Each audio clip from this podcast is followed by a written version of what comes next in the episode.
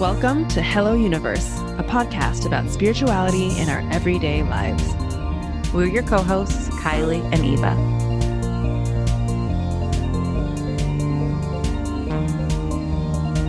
Hey, Hi, everyone. That's great. That's the intro. There we are. Hi. Yep. I mean that that sort of I We're here. sums up how we're feeling right now. yeah, it's heavy out there, everybody. Sending you our love.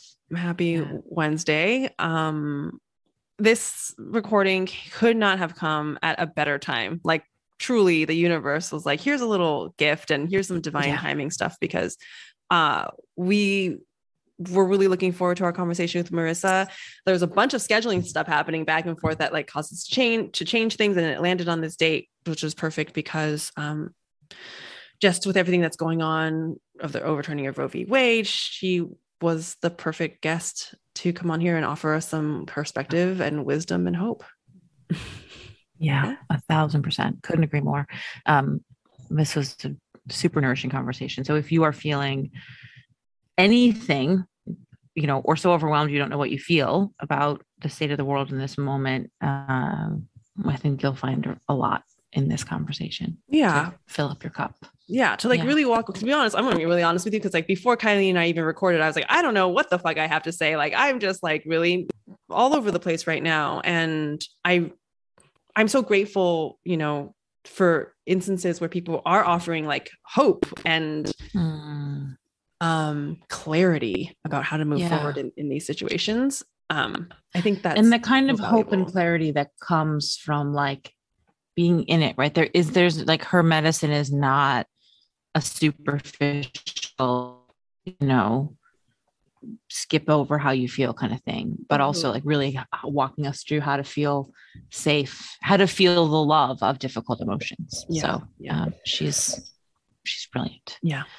Before we get to the interview though, uh should we do a round of clicky promos? yeah, yeah. You said you were gonna drop in something really Yeah. quick. Yeah. So it's just one sentence. Come to Magic Circle. the next one is July 10th. And uh we never know. It's funny. So we just had one, our June Magic Circle was last Sunday. And uh I was like all fired up and I was like, this is gonna this this I I came in with the intention of like this is gonna be like a rallying cry kind of magic. Cause sometimes that's what happens. Like and um and it was just so soft and so gentle Mm. and um and uh a reminder much like this conversation today a reminder that like the nourishment comes from falling in and falling below the kind of busyness yeah. um so anyway i don't know what will that the magic will be on july 10th but i'm sure it will be fucking great and Potent. uh you can come buy a ticket or sign up for the membership and come and be part of it cool. So. awesome. how about you my love what do you have cooking Uh, I have my meditation group for people who um, whose lives have been affected by a loved one's addiction or substance abuse. Um, so it's been really interesting hearing from some people who um, have had similar experiences with me of you know growing up with someone who struggles with addiction or maybe currently in partnership with someone and um, i just feel such resonance with, with these people and I'm putting together this meditation circle because I truly believe that meditation has been the medicine that has changed everything for me. Um, that has helped, uh, has really allowed me to heal in profound ways and change the parts of me that I've really struggled with the most as a result of feeling so anxious, so overwhelmed in a fear state, like feeling self doubt, feeling gaslit by, you know, having a narcissistic mother, like all the things that um, I struggled with for years. And so it's just really become clear to me that um med- I don't know, med- meditation is an interesting thing because I think there's a lot of like uh story around what meditation looks like or rules. But the truth is, is like meditation is everything that you and I talk about on this podcast, at least through my lens, meaning it's just about learning how to be still with yourself. This idea of like learning how to trust your intuition, being in your body, being with your emotions, um, trusting yourself, uh, you know, not being stressed out about time, not being a victim of your intellectual mind. All of that comes first and foremost, I believe, from being able to cultivate some type of stillness and connection with the self, which then is the portal to a connection to something greater than the self. And so, um, I mean, as you guys all know on this podcast, probably by now, meditation is something that is a deep part of my life. And now I get to extend that into the really specific work of like combining that with my experience um, of of knowing what it's like uh, to have the trauma of like loving someone who struggles with addiction. So yeah. um, this work feels really special to me. I'm really excited to like support this demographic um, because I think this demographic, like I love this demographic because I I, I get it, and I also think that sometimes um, our own care falls to the wayside. So. Yeah. If you are someone who's interested in learning about meditation, because first and foremost, this is like um, it, it is a meditation course that can be used to help you in these areas of your life. Um, yeah, hit me up. You can find me on Instagram. You can send me an email. Um, and I'll be sending out more details about that. I think we're going to start. I don't know. I keep saying July, and I kind of keep pushing it off. So sometime, sometime mid to to, to late July. Um, and I would love to hear from you. I love everything you're saying so much. And I just want to give permission to the person who's listening, maybe who like had an ex that was an alcoholic and mm-hmm. they don't date them anymore or like had parents who had addiction but you know their parents are sober now like uh people for whom this might not be an active part of your life I want to give those people permission too, which is like kind of a theme that comes up in the show today anyway, is this mm-hmm. idea of permission. But as I was listening, I was just, I just feel like I can like feel the person listening who's like, oh, well, I don't know if that applies to me because I'm fine now or because it's mm-hmm. fine now, because the situation yeah. is fine now. And yeah. there's probably a likelihood that you're just carrying some like a particular kind of baggage or wounds that uh, I have no doubt Eva would hold you gracefully in unpacking. So, yeah. Um, I just want to give, I want to speak permission to anyone who yeah. needs permission. I, I so appreciate you bringing that up because I think that's a really good point. Because I do think there are people out there who are like, yeah, but that's not my experience anymore, and I, that's not my experience anymore either. Like me, my and I, and well, you know, we'll talk about this also about the course, but my my relationship with my mother, my mother has drastically changed. She's a completely different person now, um, and and yet like the iron and yet i've been carrying around it, it shaped me it shapes who you yeah, are you. yeah and so it's not about addressing like oh this the the uh, i don't know the alcoholic in your life right now it's about how did this stuff seep into your nervous system in a mm. way that you can mm. continue to find liberation around mm. um and to be honest it's, it's for a lot of people who've been to therapy before like if you I think this course will be people who've like gone to therapy, they've done that, and then that now they just kind of want to explore further in a different with a different modality, yeah. um, who are interested in the spiritual aspect of this. Um, I'm looking at you guys. Really beautiful. Yeah. Yeah. Thanks. Thanks, yeah. Kylie. So why don't we also i just want to say if you like this episode we haven't said this in a while please leave a couple stars share it with a friend um, also, oh yeah, Kylie and I want to be on more podcasts. yeah. yeah. If you know a podcast, send us your recommendations of who we should, whose shows we should pitch ourselves to. yeah. Let us know. Yeah. All right. So let me introduce to you Marisa. Um, let's see. Marisa Marit Renee Lee is a called upon advocate, writer, and speaker on coping with grief. Um, her acclaimed debut, Grief is Love, unspools the story of her own grief journey and offers a compass to others navigating loss. I mean, Marisa has started numerous nonprofits. She was the former manager of My Brother's Keeper Alliance, um, and and that's just one of the many that she started. She's uh, also a regular writer for Glamour, Vogue, um, and uh, CNN and MSNBC. Um, so her her book called Grief is Love is talks about the grief of a, a, a loved one, but also we discuss grief that we might be feeling right now um, in so many ways as our government and our at least in america our um, systems it just feels like one right after the other is just being taken away from us, like very Yeah. much um like uh what's that? Oh yeah, like Handmaid's Tale. And so there's a lot of grief in that too. And Marisa's able to walk us through some of that in a really Yeah. beautiful way. Yeah. And uh, I highly recommend that everyone go buy the book, Grief is Love, and also listen to this podcast episode. Yeah. Um, Marisa, we're so happy to have you on the show. Thank you so much for joining us. Thank you so much for having me. I can already tell it's going to be a really fun conversation. Thank you. Thank you. So, we often start um, our show by asking what is something that life is teaching you right now? Um, and right now, the country is on fire and we're all really fucking overwhelmed. and so, uh, Eve and I were both really excited to have you, of all people, in this moment because of your beautiful work around grief. Um, and so, I think my my question for you is an expanded version of like how is your medicine and your work informing how you move through this really kind of complicated moment I would say one of the big things that I keep coming back to that is one of the chapters in Grief is Love is the idea of grace. You know, mm-hmm. like we are all carrying a lot right now. And then when you add to the fact that, you know, there are a lot of people who are dealing with significant losses in their personal lives, in addition to being scared about war, about losing access to safe abortions, you know, about what the Supreme Court might decide to do next, racism, school shootings, food shortages, gas Mhm. prices. Like it is, it is everything right now. You know, I, I don't think there is a single aspect of American life in this moment that is separate from the grief of this time that we're living through. And so I think just remembering to extend grace to myself mm-hmm. and others because so many people really are just at capacity right now. Like that has been really important to me. And even, you know, just being okay, sometimes not feeling like myself and, and you know, feeling like I'm not okay.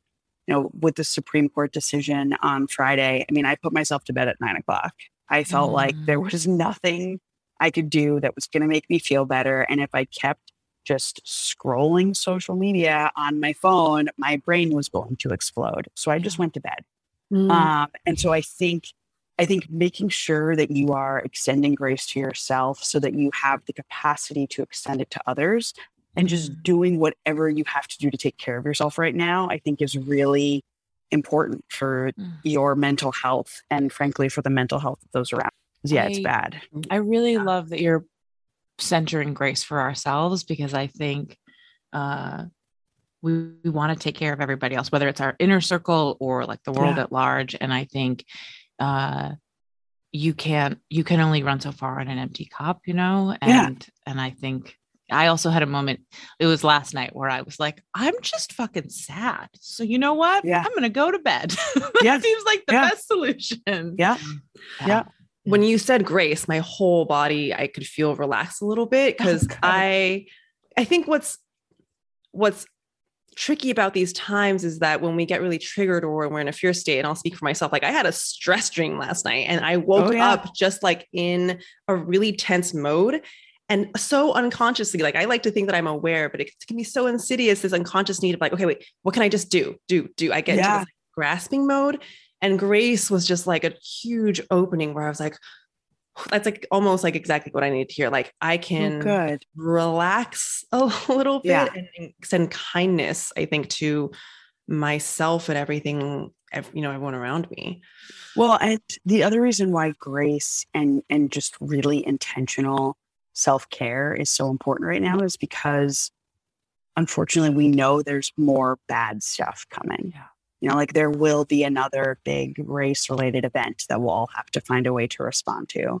Unfortunately, there probably will be more mass shootings in the coming months because we still haven't adequately addressed gun control in this country we know that there are going to be primary and secondary negative consequences for women, for families, especially for those who are most vulnerable in this country as a result of the Supreme Court case. And so, if we want to have the space to really fight back against these horrible things that are happening and You know, if we want to have the energy to support ourselves and others, we have to rest. We have to take care of ourselves. We have to extend ourselves some grace because this is a marathon. You know, yeah. this isn't this isn't something that we're going to be able to fix quickly. Yeah. And none of these things are, right? And so I think I think doing what you need to do to restore and fortify yourself is really important. Can I ask you a question? Um, one of the things we really always try to do in this podcast, we will have like long, rambling philosophical conversations, but we also always try to bring it back into something that feels like tangible. And so I was wondering if you could speak to some of the ways. I think when you're at capacity, grace can feel like hard to actually give yourself and to know what it even looks like or feels like. Um, I think if you've been like maybe spinning or spiraling for a little while, you can kind of forget what it feels like to feel good. Um, and so I guess I'm wondering if you could speak a little bit more to like how to give yourself grace, if that question makes sense. Yeah, it totally makes sense. So a specific example on my end, you know, every morning I build a very intentional to-do list. Mm. And when sad things happen in the world or hard things happen in my personal life, there's just no way I'm going to get through all of the things that I feel responsible for, you know, whether they're personal things or professional things. And so for me, giving myself grace means not giving in to feelings of defeat and disappointment when I look at that list at the end of the day and instead of 10 things being crossed off, two things are crossed off. And instead, you know, reminding myself that I'm a human being. Things have been hard and that's okay. You know, tomorrow's a new day. It's not, it's not the end of the world. Um, I think it also looks like being honest about what might help you start to feel better. You know, we are not, none, none of the three of us are going to be able to reverse the decision that the Supreme Court made on Friday. Like that's not, we, we can't do that. Mm-hmm. So like what can we do that will let us be as okay as possible in these hard moments so that, you know, like I said, so we have the capacity for what these fights are going to require over the long term. So whether it's going to bed early or, you know, maybe going for a run or going to therapy or going to church, you know, whatever it is for you, I think giving yourself permission to access it makes living with loss of any kind easier. I think that's like helpful for people. So I have just like chronic guilt. I think it very much like Asian upbringing over here. And I think I think so much of my my my work is also allowing that and then not letting the guilt override everything. Cause I think yesterday, yeah. example, like my my my church was like going to the park yesterday and just like being in the grass. And I really had to like do work around allowing myself to enjoy yeah. that instead of getting into the stories of like somehow um yeah, I, there was this, this internal struggle there because I think guilt can be a major issue for why we can't be graceful with ourselves because we feel like we need to be out there doing something right now. But I completely agree. This is a long game. This yeah, a long game. So we got to be planning for the long game here. Yeah. The other thing I'm thinking of in response to what you're saying, Eva, is how like our guilt. It's like when there's suffering in the when there's so much suffering, our guilt feels like a like an offering, right? Is like, oh, I will, I'll, I will, I will also feel bad. That will be my way of witnessing. That helps no pain. one, and yeah. like truly, you know. And it's, and if you, if you really want to engage in these fights and do substantial things to help support people, you know, whether it's people who are grieving or dealing with any of the other issues we've discussed, like you have to fill yourself up first. Otherwise, it just doesn't, it just doesn't work. Yeah. Yeah. Um, I actually do want to ask you more about your week around your work around grief specifically and kind of like how you got to it.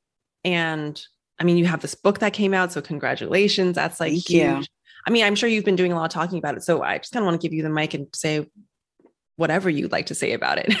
well, thanks. uh, you know, I wrote Grief is Love because I wanted to both redefine grief as not a moment in time, but as an experience. And in the book, we define grief as the repeated experience of learning to live in the midst of a significant loss.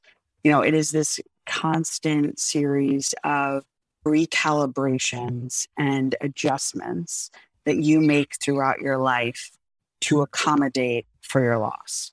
So, like, mm-hmm. you know, my mom's been dead for 14 years. I have to accommodate for her absence, you know, when I get married, when I became a mom, when I'm just feeling sick like I am today, you know, I, in these moments where I either already know I'm going to miss her or where it comes up that, you know, she's not here anymore, like I need to be prepared to make plans to do what I need to do to be okay. You know, just like we're talking about doing that right now, you know, with my wedding, it was thinking about planning differently mm-hmm. and thinking about incorporating her in different ways, you know, throughout the ceremony and throughout the reception. With my son, it's about being intentional around introducing his grandmother to him, who he will mm-hmm. never meet in real life. Mm-hmm. Um, you know, I do the same thing with my husband, who I've been with for over a decade now, you know, making sure that he feels some connection to this woman that he's never met. And so I think I think viewing grief as something that just occurs right around the time somebody dies, I think is wrong because you're mm-hmm. never going to forget about the fact that you shared this loving relationship with another human being. And so what you need to do is figure out what it looks like for you to carry that relationship forward in a healthy way. And so everything in Grief is Love is supported by the leading research around grief and loss, and specifically this theory known as the continuing bonds theory, which essentially states that the healthiest way to live with loss is to figure out how to continue your bond with the deceased. Mm-hmm. Like that relationship has left a permanent imprint on your brain.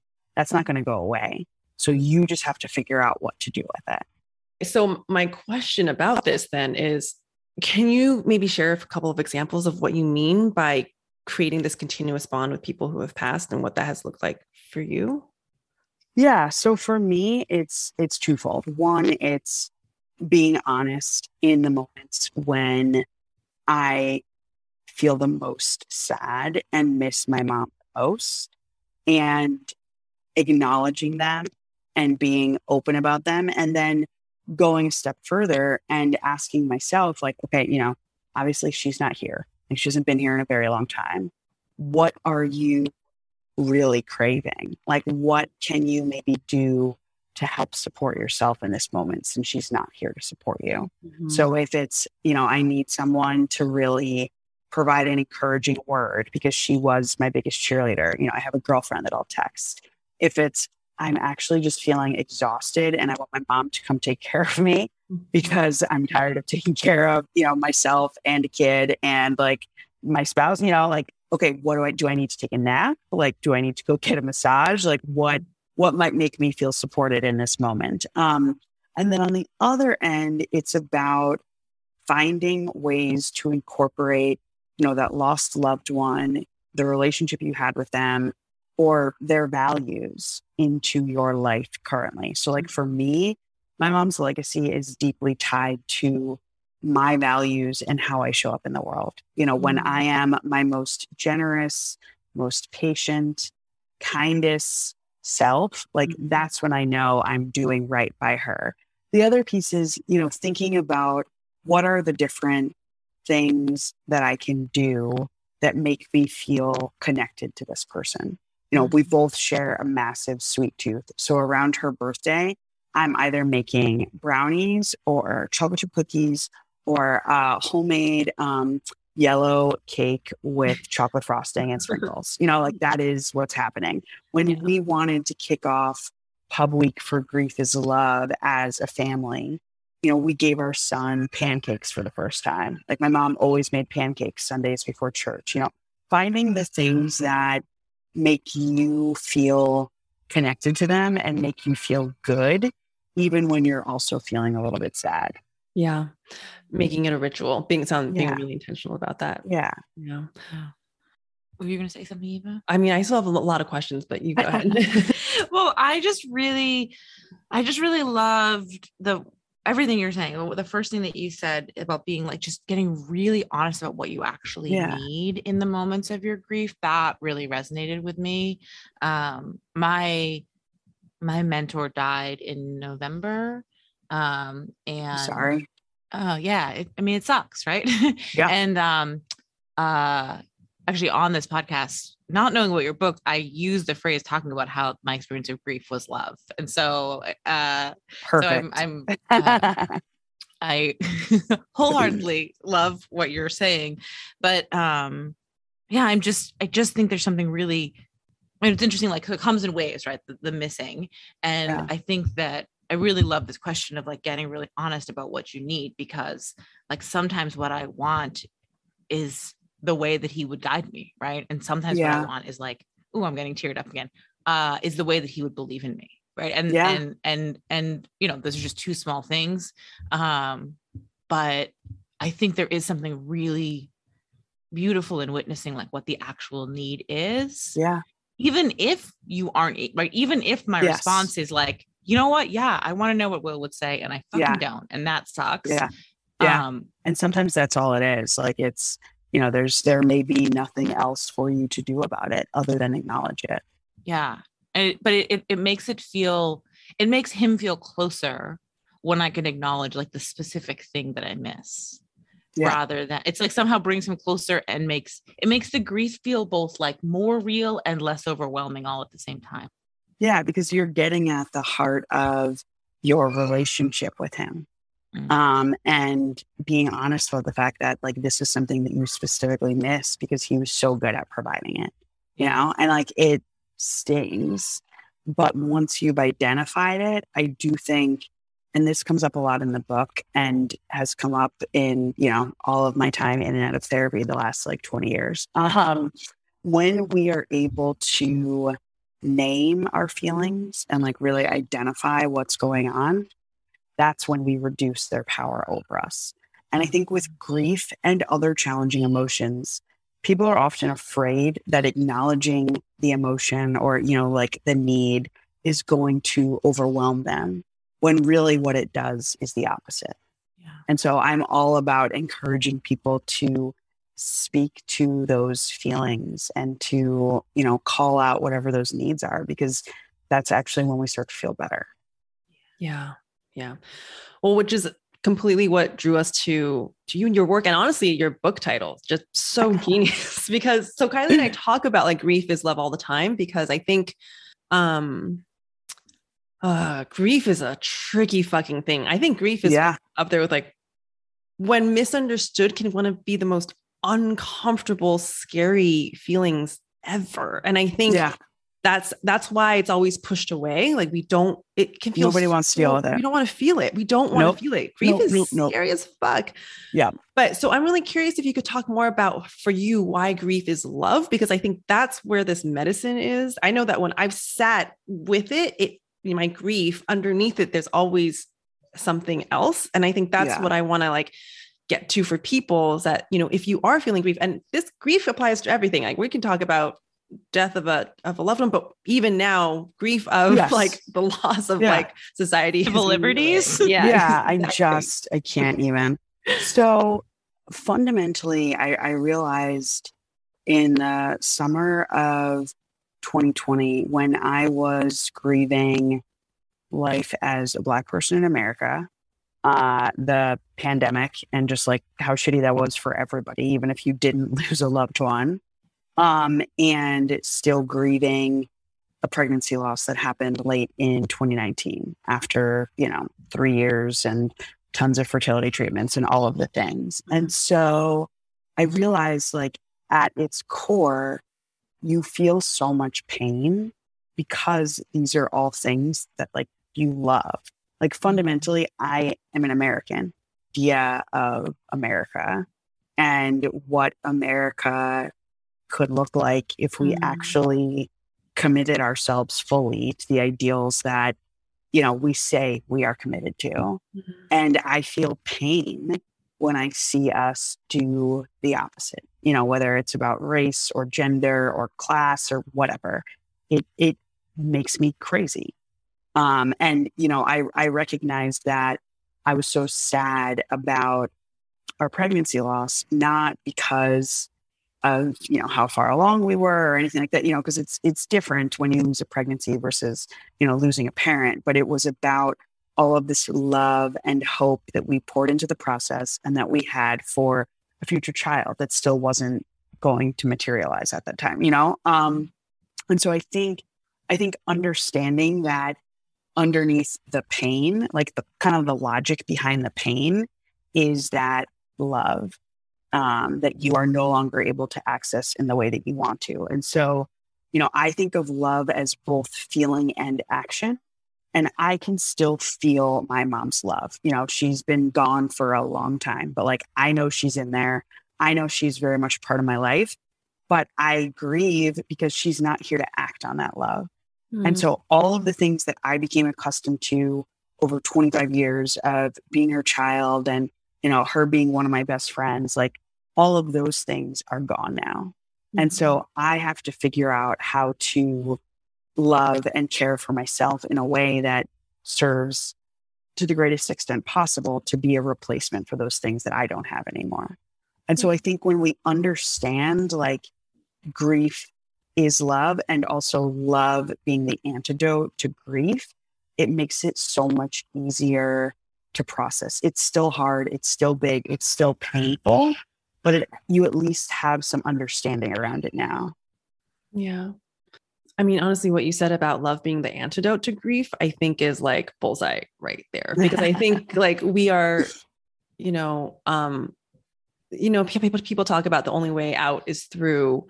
Yes. But what I want to bring offer is that there's light at the end of the tunnel that actually when you go into your grief and then you get to you get to experience that that love. Because if you don't go into it honestly then you you actually cut yourself off from that love and then you don't get the antidote. And it's this tricky kind of f- fucked up ironic thing yeah. but there is like a gift at the end of that which can be so heart opening and liberating. 100% and again i don't i'm very um I'm very wary of people who push people who are in pain to find meaning in it. You know, like grief is still a deeply painful and at times debilitating experience. And I don't want to take any of that away from people. Like, I mean, I've been there, like, it was awful, awful, awful. But I think when we are open about it and honest about it, that is how we learn what it looks like to live with it and like to still live a full and joyful, happy life, even after these horrible things happen. And for me, so much of writing this book wasn't about the grief piece, but about healing. You know, what mm-hmm. what does it look like to heal from your losses and integrate them into your life in a way that's healthy? Like mm-hmm. that's what I really wanted to provide people because I know that it's possible. Like I'm mm-hmm. here and I have a life that I love. And, you know, do I wish that my mom was still a part of it the way that she was when she was alive? Of course I do. But when you let yourself grieve and you give yourself permission to access the things you need to heal and you extend grace to yourself and others and you commit to holding on to the love that you experienced with your person, like you can live a great life, I think. Mm-hmm. Yeah. I'm so grateful for this conversation. It feels so deeply nourishing. When you were speaking Good. about, um, to just go back a few moments, when you were speaking about like you love the idea of America, I totally was crying. So, oh, I don't mean to make anyone cry, but you no, know what great. I mean. Like I think about the America that I was taught yeah. in history as a kid. And I'm like, yes, like this is all so wonderful and fantastic. And then I look at where we are and I'm just like, oh yeah. my God, this is awful. Yeah. I, I also, I'm thinking so much about the word that keeps echoing in my mind is permission. Yeah. Because I think one of the things, so again, just my own recent grief journey around my mentor, I find that sometimes I um, cut myself off from my grief because I think like other people loved him more. Like, who are you to still be grieving? Don't gaslight your grief. Yeah. And then like thankfully, like I just witness it, but I want to speak okay. to it because I think I think that's really sneaky. And and I and I think it's probably also something we're experiencing now in this collective moment, whether yeah. our grief, like whatever whatever facet of, yeah. of our country being on fire you might be grieving, like uh whether it's like the push to go do something and be a fixer or whether it's just the like idea that i don't know that we we should, for some reason we should feel other i think is just like a really common thing. And so i wonder if you could speak to this idea of not gaslighting your grief and like giving yeah. yourself really permission to fall into it. So permission is the first chapter in grief is love. It's also the longest chapter in grief is love and there's a reason for it we are all much better at giving other people permission to like do or feel things or to be a certain way than we are at giving that same gift to ourselves. And I think it is, I think it is crucially important for all of us to give ourselves permission to just feel however we feel in these moments. You know, just going back to the Supreme Court piece um, and Roe versus Wade being overturned, you know, I'm a woman who can't get pregnant to save her life. You know, like, so I have never had an abortion. I don't think I ever will try to or, or need one just because of the way my life has turned out and the way my reproductive uh, health is. But that doesn't mean that I don't feel pain. Like, as a woman, especially as a Black woman, you know, knowing what the consequences of unwanted pregnancies can be for poor women of color. Like, I am enraged. And I was not okay on Friday. And again, I have not come close to being in that position myself. And I don't think that I ever will, but it's still really hurt because for me, fundamentally, it's about people who look like me and technically me, if I ever did uh, need an abortion, like not being valued the, the way that I think we should be. And that just, that hurts. And it's, it's really hard to deal with no matter what. Um, and so I want people to not judge themselves and also not judge other people for their grief responses. Because at the end of the day, like your mentor was one of your people. Mm-hmm. He was important to you he was transformational and like had a meaningful impact on your life. You may not grieve him the same way as, you know, his spouse or child, etc., but that doesn't make your grief any less valid just because you weren't his spouse or aren't his child. Um, and I think it's really important in general to remove judgment from conversations around grief because it doesn't serve anyone. So whether you're judging yourself or judging someone else for their grief response, just stop. Like it's it's just not helpful. I can go on about judgment for days, um, but I won't. it's just it just it doesn't serve anyone. You know, I spent so much time after my mom passed away judging myself. You know, like at the end of the day, it's just a parent. We're all going to lose our parents. This is the natural order of things. You know, you're 25, you're an adult, like get over it, basically and none of that helps me. Like it it just it doesn't it doesn't help. And i think i think when people are in pain and when people are grieving we should all be trying to do whatever we can to help them to help ourselves. And judgments they just don't need to factor into the equation at all i don't think. So yeah i get really fired up about that one I mean, I just think this is so relevant though. So I feel like this is this conversation is interesting to me because grief can really be applied to so many things right now. I mean, we're talking yes. about specific people that we know. And then also I keep like switching and then we're also talking about the context of the time. And I'm again, you're actually helping me realize like uh, how it's sneaky, how sneaky it is, but the judgment that I've been placing on myself. And I feel actually quite um motivated is a strange word but i realize that i haven't been letting my grief sink in fully i have been yeah. trying to keep it at bay a little bit and i feel reminded of the fact that like it's okay it's o- it's okay to let it all in and i actually think i'm going to find a lot of relief after this conversation when i just give myself a moment to like i am just like in a just fe- yeah. feeling it all right now and um yeah and, and I, I can't do that unless i remove the judgment.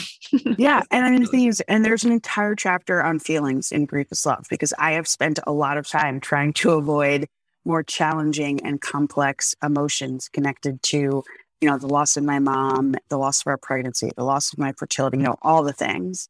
And the thing about feelings like the only guarantee whether you judge them as positive or negative is that they are temporary.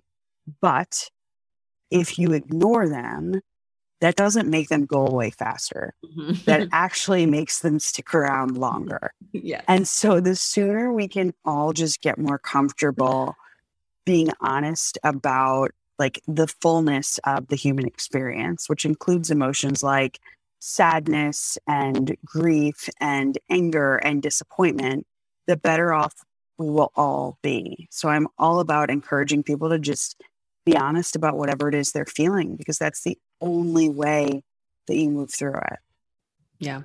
I mean, here's the ironic thing is like Kylie and I both talk about this ad nauseum. Like we we both teach on this to some degree, and yet I think it can still be difficult. It's I guess hard. Nobody wants to sit with feelings that aren't positive. You know, like we're fine hanging out with joy all day long or like happiness Right. or excitement. Like Yeah. we're good when those feelings show Yeah. up. Um, but when the other stuff comes up, like you just don't want to deal with it because I it mean, doesn't it yeah. doesn't feel as good. But that's just life. and I, I think really for I mean to take it deeper, it's it's like I think no one wants to be with feelings that don't feel safe. For me, I think oh, that's, is really important too. That's like a big piece of it is that it feels like your nervous system or you know for so many different reasons it could be trauma Yeah. it can be all of these things and i think it's really actually important which is like why the kindness the love the, the grace is all of that is actually the, the like the self-care the, the sleep all of that is actually so important because otherwise um it can feel more high stakes than just feeling bad feelings like there's a lot of Yeah. stuff That that's true. picked up for people you know That is true. And I write about safety and grief is love as well, because, you know, one of the things I realized when we lost our pregnancy and we were very public and open about it, um, I got a lot of compliments for being vulnerable from people. You know, a lot of people were, oh, I'm so proud of you. Like you're so vulnerable, you know, blah, blah, blah. And every time someone said that to me, I just felt kind of like icky. And I couldn't figure out why until I sat down to work on this book. And I realized, you know, we have these ideas around vulnerability, especially in the context of like social media, for instance. And it typically centers people who look good being vulnerable. And I wanted to unpack that a little bit and think about like what that means. You know, like what does what does vulnerability look like if you are someone who has already been made vulnerable by society? You know, like if you are the poor black single mom, you know, in your teens, who people are already judging because of where you sit in the world, what does emotional vulnerability look like? And I realized that if you have already been made vulnerable because you're, you know, too black, uh, too gay, too poor, whatever it is, real emotional vulnerability is hard or in some cases potentially non-existent because you're not safe.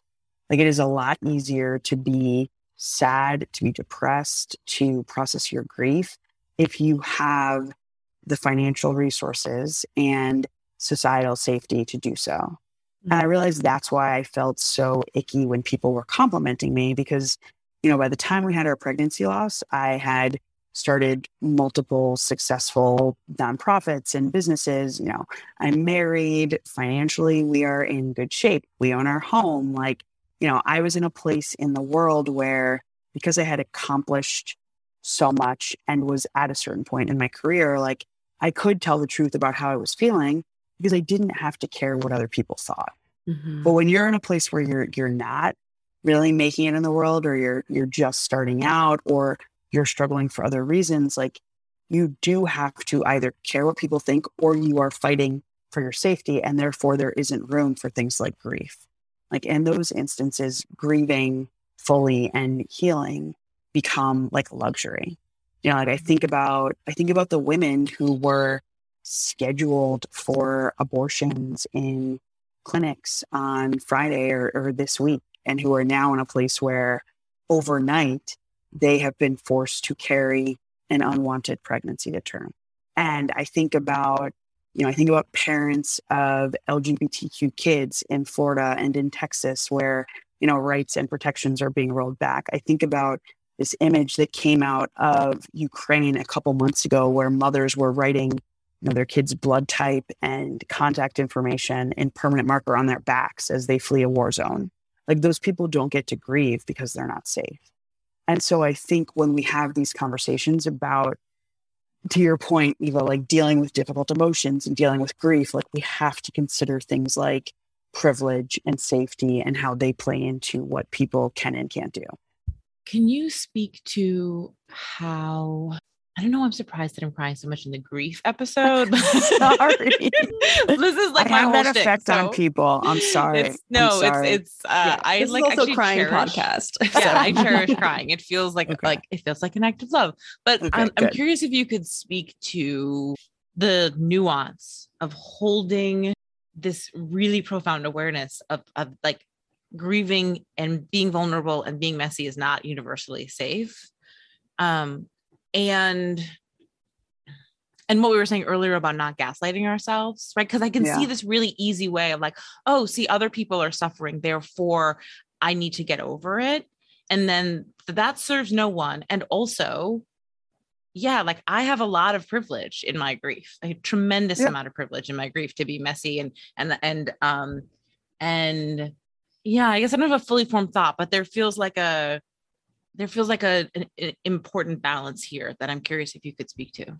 So when uh, when we did our New York City book launch for Grief is Love, I was in conversation with Brooke Shields, and she said the chapter, and she's lost both of her parents um, at this point. I think lost her father fairly young, if I'm remembering correctly. And she said the chapter on like safety and vulnerability, you know, as a white woman of a significant amount of privilege, you know, it made her really uncomfortable. And she she also like wasn't sure what to do with that. And I said, you know, for me as a Black woman who also has done a lot of work in the racial equity space, I don't think, I don't think the point of pointing out and acknowledging privilege should be about making people feel bad.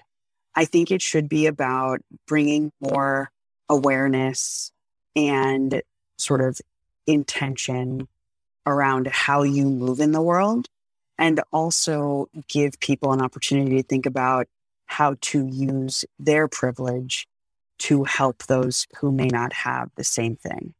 And so, you know, in, in her case, I was like, you, you being here interviewing a first time like black writer about her grief book, I was like, this is you using your privilege for good. That doesn't, it doesn't mean though that, you know, your grief should be minimized because you have the privilege to heal in the best, healthiest possible way because of your privilege and the resources you have at your disposal.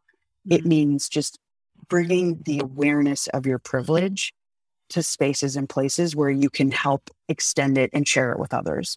You know, so for me, having people call me vulnerable because of all of the sharing after the pregnancy loss, like that is not for me. But the sharing became even more important when I saw my privilege, even, you know, as a Black woman in those spaces and in those conversations. So, like, that for me is one of the ways that I share some of my privilege with others. Um, and that's what I think it's really about not making yourself feel bad because you have certain privileges that other people don't. Yeah, that makes a lot of sense. First of all, thank you for that question, Kylie. I so my big things are getting into the privilege piece, redefining grief. We did both of those, and given the timeliness, you know, talking about the Supreme Court piece. So I am good. And if you guys, depending on what like your question lists look like, you know, if we go to like 135 or whatever, since I showed up late, like that's totally fine. Okay, okay, great. Yeah, we um we do end every episode with like something that's bringing you joy right now because we want to Okay. highlight that. So um we will kind of do a round where we'll all answer that Perfect. at the end. Yeah. But yeah, I just want to give you that because I know that if you've been on tour for your book, you've probably been talking about the same things for quite some You time. So, so one, if you, yeah, yeah, want to be mindful of that. Okay, so I think what I'm hearing you say, Marisa, which I think is so helpful, is that it's not about like putting a noose then on your own experience of No. grief. It's it's about actually being able to extend what you have to other people, which I think is such a helpful reframing because um as you know colonialism just loves to make us feel guilty about Yeah. everything and that Yeah, and I just I, that's the thing like because when you when you stop to think about it it's like okay you know there are obviously lots of conversations about um, white privilege, particularly over the last two years. And it's like if, if the goal is just to make people feel bad, how does that help solve any of our problems? And so for me, it really is about finding ways to extend your privilege out to others. Yeah. Yeah. And I and I will say like that I just feel like all of the stuff is tying together in just an interesting way for me. I, I, I too was really moved by what you said about loving America, which I have to say, um, I just feel like it's not a sentiment that I've heard in a long time though, because really I, I feel know. like the general consensus is like, you know, this is Handmaid's Tale, like 1984, yeah. shit's going to, you know, like country's on fire, blah blah blah blah blah blah blah. And it was such a beautiful reminder of like, wait a second. Yeah, the reason I'm so fucking upset is because I know what America can be and like exactly what I dream that it can be, which is that these things can be extended for all people. Um, I don't know, but uh, it's just a, a, a, mix of emotions of also just kind of bringing it back to this time of now. It, it does actually sort of reignite and change my perspective possibly on like proceeding forward is that like the danger is the giving up. The danger is like exactly that. Well, fuck it. Like exactly. Or let's get the hell out of here. Which, by the way, like yeah. my, my, my, partner and I have had had had that conversation because I have the privilege of having family in Asia, in Taiwan, yeah. where I can be like, um, and that can be, I think, equally dangerous. So I don't know where I'm going with this, but just a reminder of like, I I want to continue to to fight because I fucking love yeah there's something here that I love. And that's exactly why I feel so upset at the same time. Exactly. Exactly. Like all of our identities are tied to being Americans, right? Mm. And like right now, and for a while, like it has felt somewhat embarrassing and like a little bit shameful to be an American because of the different things that have happened. And I think it's just really important to remember that first of all, so many other people have actually been through worse things in the history of this country. You know, I think about Black people who showed up here just over 400 years ago and like what they have gone through and like those experiences and my own ancestors. And part of me is like, okay, well, if they could find a way, not just to make it work, but to push for forward progress, then like we will find a way. Mm. But we can only do that work if we if we're honest about it, you know, if we're honest about the grief, if we're honest about the love, and if we are intentional about caring for ourselves so that we have like the energy to do that work because it's it's it's hard. Um and some days it does feel easier to just say like fuck this like we're moving to france or i don't know where. Um i don't speak mm. french. I don't know why i said france but that's why you said france. Right? And the baked goods i guess. Uh, so yeah it's it it's really hard. Um, but at the end of the day, like I'm still an American and I want mm-hmm. something better for my kid than what exists right now. So, so for, for now, now, I'm committed to continuing to find ways to fight back. You know, uh, you it's okay. It's okay. Give it a second. We'll see if it comes back. Well, I, I just I want to interject really quickly with this belief of like just again, thank you, Marisa, for these nuggets of um of I think hope, but this idea of like, yeah, if our ancestors found a way in like right way worse conditions, we can find a way. And that is like, yeah, that is such helpful perspective. And I think it's so easy to think, you know, to get um bogged down in this idea of like it's really bad right now. Or, yeah. Um, and it is really bad right now. Like to yeah. be clear, like we're all yeah, on the is. same page. Yeah, yeah, um, it is really um, bad, but but I do believe in tying it all together with continuous grace and self care and spaciousness and community. Um, it's not. It's totally possible because I, I think right? the scariest part for me is when I start to think it's hopeless. And yeah, that, that's like mm. yeah, that's the I think the most dangerous thing. So I'm always grateful to remind people who um, can f- provide me with perspective and hope. Yeah. Yeah. And the thing about hope um, that I wrote about, I wrote about this for Vogue when Biden was being inaugurated. You know, people tend to think about hope as this like pie in the sky, just all about like optimism and positivity type thing. But I actually think hope is probably most closely tied to discipline. Mm. Um, you know, choosing hope at a time like this is an act of discipline.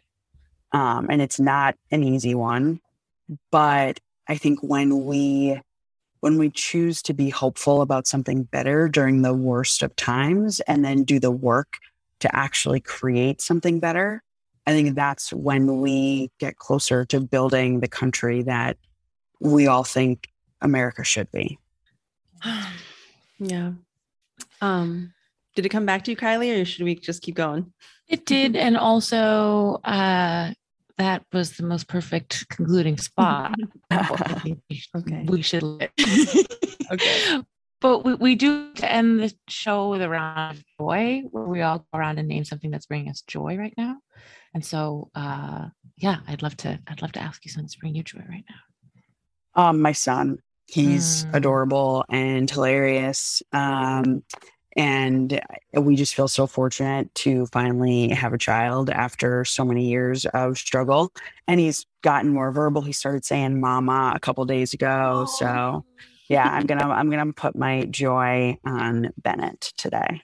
Love it. Yeah, he had a guest appearance in the background. with the any of True. you guys heard, yeah. Oh my goodness. Um, I'll share mine because it's related. I also had the joy of hanging out with my nephews for the past week. They came to visit from LA, and being an aunt is the best because you can just spoil the shit out of them. Um, and, and they send them home. yeah yeah yeah yeah and they just they like i think there's just something so there's nothing and both of you will know this you know really well but there's nothing more special and divine than the unfiltered love of a child Oh my god, it's so great. it's the best It's so thing. great. and it makes I, I don't know anyway i just that feeling like they just don't Yes. hold back Ugh, it is medicine so 100%. so good. Yeah.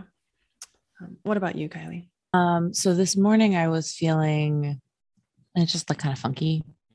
Uh, and I ended up putting on this like ridiculous playlist that I have.